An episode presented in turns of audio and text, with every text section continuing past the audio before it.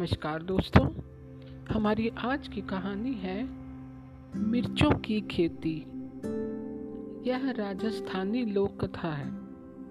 तो चलिए कहानी शुरू करते हैं, मिर्चों की खेती। चौधरी मोतीलाल झक्की किस्म का आदमी था। गाँव भर में उसका हुक्म चलता था। जो वह कह देता वही होता।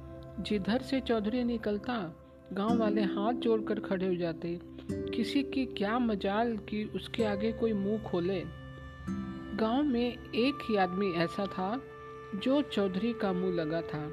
वह था झुम्मन नाई। नाई था एक आँख का, मगर दिखाई उसे चौगुना देता था। अक्ल बिल्कुल अरबी घोड़े की तरह सरपट भागती थी। तुरंत बुद्धि इतना कि पाताल में गुलाबे लगा दे। पहलवानी का शौक उसे भरपूर था। साथ ही वह पक्का लठैत भी था। अकेला भी कई आदमियों के काबू में नहीं आता था। चौधरी मोतीलाल का घोड़ा बैठक के बाहर आकर रुकता तो झुम्मन भाग कर घोड़े की लगाम थाम लेता। नीचे उतरकर चौधरी मूढ़े पर विराजमान हो जाता। झुम्मन ज़मीन पर बैठ जाता। चौधरी से मीठी मीठी बातें भी करता और साथ ही उसके पैर भी दबाचा जाता। एक दिन कुछ और ही हुआ। चौधरी मूड़े पर बैठा, झुम्मन चटाई बिछाकर ज़मीन पर। पता नहीं चौधरी उस दिन किस रंग में था। बोला, झुम्मन, एक बात तो बता।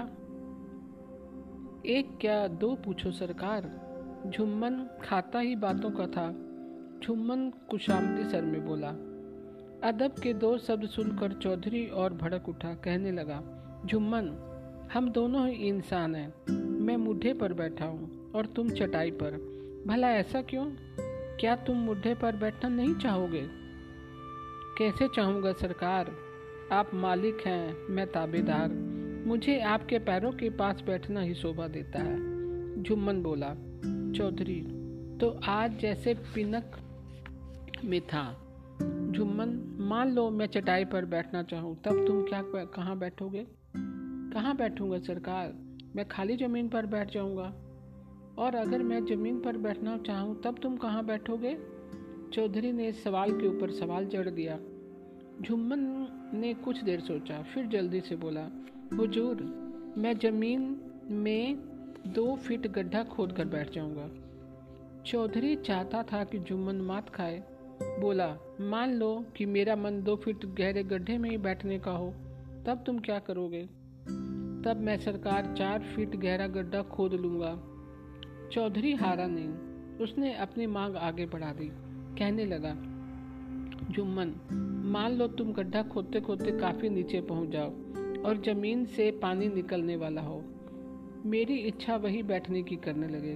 तब बताओ तुम क्या करोगे? झुम्मन तुरंत बुद्धि तो था ही, बोला, हुजूर, आपने ठीक ही सोचा। गहराई तक खुदाई होगी तो पानी तो निकलेगा ही। आप पानी के धार के पास बैठेंगे और मैं पानी में पानी में? मगर पानी में बैठोगे कैसे? चौधरी बोला, बैठूँगा नहीं सरकार, पानी में डूब मरूँगा। मगर तब सरकार क्या करेंगे? जुम्मन ने ऊपर मुँह उठाकर कहा, चौधरी चुप हो गया। कैसे कहे कि मैं भी पानी में डूब मरूँगा? मगर चौधरी को बुरा लगा कि जुम्मन ने उसे हरा दिया। अपनी खींच उतारने के लिए बोला, जुम्मन, अब घर जाओ। कल तुमसे कुछ ज़रूरी बात करूँगा। दूसरे दिन जुम्मन चौधरी के पास पहुँचा। चौधरी उसे उसे चिढ़ा हुआ था। बोला, जुम्मन, मैं तुम्हें एक खेत देता हूँ। तुम उसमें मिर्चें उगाओ। शर्त यह रहेगी कि तीन हिस्से मिर्चें मेरी होंगी, एक हिस्सा तुम्हारा। झुम्मन समझ गया कि चौधरी अपनी हार से चिड़ा हुआ है, पर वह भी कम नहीं था। उसने बात मान ली। दूसरे दिन से उसने खेत की जुताई शुरू कर दी। फिर मिर्च बो दी फ़सल बढ़िया हुई। चौधरी ने सोचा कि पैदावार अच्छी हुई है। चौथाई हिस्से में भी झुम्मन काफ़ी मिर्चें ले जाएगा। कुछ करना चाहिए। चौधरी ने झुम्मन को बुलाकर कहा, झुम्मन, कल हम लोग सारी मिर्चें तुड़वा लेंगे। मगर बंटवारा अभी नहीं होगा। मिर्चें सूख जाने दो, तभी बंटवारा करेंगे। जुम्मन जहर का घुट पी कर रह गया, मिर्चें सूखने लगी। कुछ ही दिनों में मिर्चें सूख गई। चौधरी ने तीन हिस्से मिर्च बोरियों में भरवा कर अपने घर भेज दी। जुम्मन अपने हिस्से की मिर्चें उठाने लगा तो चौधरी बोला, भाई जुम्मन, तुम तो जानते ही हो कि हम इस गाँव के चौधरी हैं। जी सरकार। चौधरी तो आप हैं ही। जुम्मन बोला, बस, फिर समझ जाओ, अपने हिस्से के चौधराहट का हिस्सा निकाल दो। कहते हुए चौधरी ने चौथाई हिस्से से भी आधी मिर्ची हड़प ली। जुम्मन झुंझलाता, अपने हिस्से की दो बोरी मिर्चें लेकर घर लौट गया। चार पाँच दिन बाद एक रात दो चोर चौधरी का घोड़ा चुराने आए। चोरों ने अहाते की दीवार फांदी और दबे पाव अंदर दाखिल हो गए। दरवाजे के पास चौधरी के नौकर सो रहे थे। तभी एक नौकर की आँख खुल गई। चोरों ने यह देखा तो वे पास की कोठरी में जा छिपे। इसी कोठरी में मिर्चे की बोरियाँ रखी थी। चोर कुछ देर तक सुन गुन लेते रहे। फिर उनमें से एक चोर फुसफुसाया, यार, अभी कुछ देर यहीं रुको। इस नौकर को गहरी नींद में सो जाने दो। फिर घोड़ा खोल कर ले चलेंगे। दूसरे चोर ने कहा, ठीक कहते हो। तब तक मैं पीढ़ी पी लेता हूँ। यह कहकर उसने जेब से माचिस निकाली। बीड़ी सुलगाकर जली माचिस बोरियों पर फेंक दी।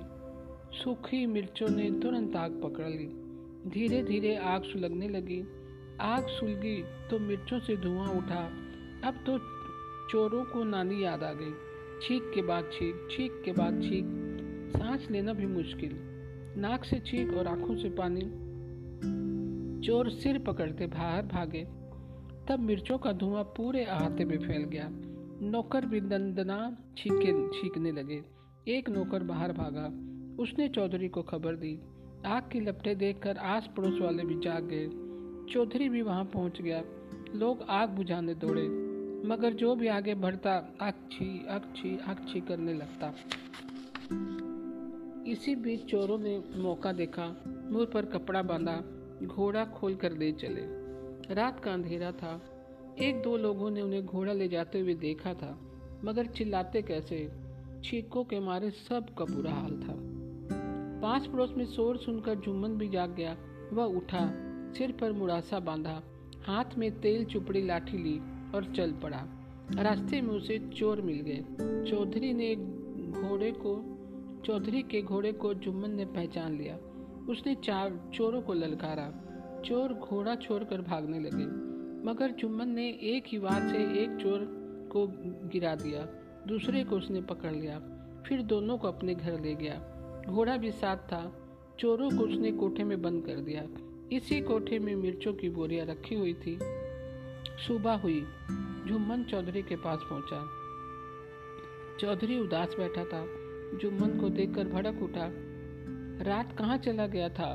वक्त पर धोखा दे गया। पता है, रात मिर्चों की बोरियों में आग लग गई और घोड़ा भी चोरी हो गया, जुम्मन बोला।